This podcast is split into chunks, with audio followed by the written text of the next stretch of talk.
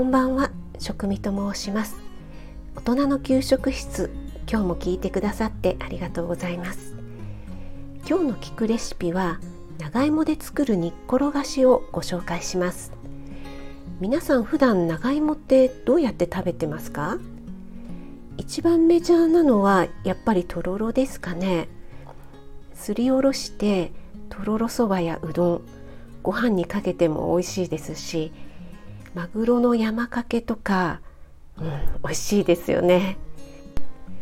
あとは細めに切って鰹節と醤油をかけて食べたりもしますよね。これもねとろろとは違ってシャキシャキとした食感が楽しめてまた美味しいですよね。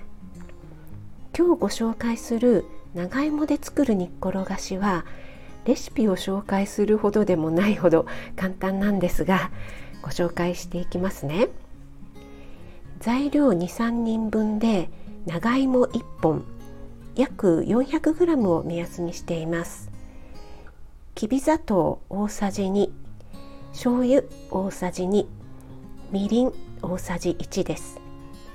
砂糖はきび砂糖など生成されてない砂糖の方がミネラル分が残っているのでコクがあって煮物には適していると思います。なければ上白糖でも OK です。はい、作り方です。長芋はピーラーで皮を剥いて 2, 2センチくらいですかね。少し厚めの輪切りか半月切りにします。切れたら鍋に入れて長芋が少し出るくらいの水を入れます。そうしたらきび砂糖を加えて火にかけていきます。少し火が通ってきたところで醤油みりんを加えてクッキングシートで落とし蓋をして煮ていきます。長芋に火が通ったら完成です。はい。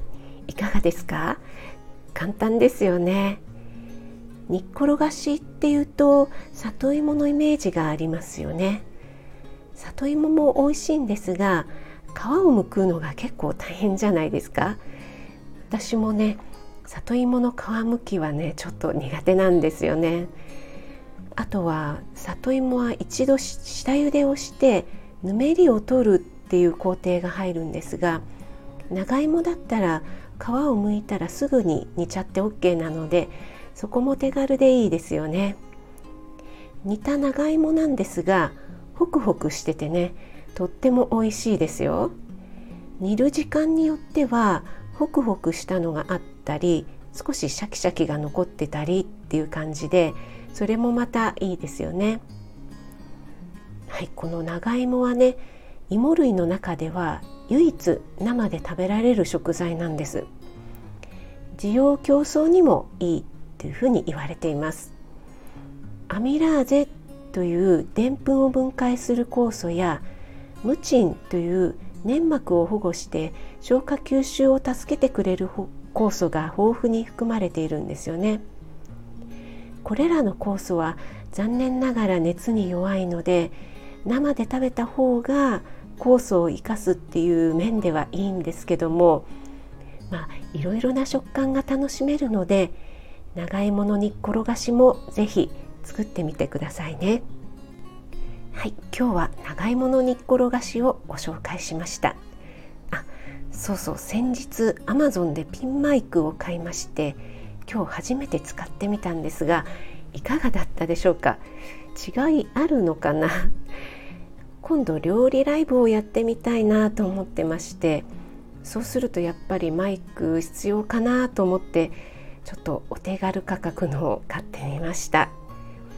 はい最後まで聞いてくださってありがとうございました。YouTube、インスタ、Twitter もやってますのでそちらの方もよかったら遊びに来てくださいね。栄養士食味がお届けいたしました。それではまた。Have a nice dinner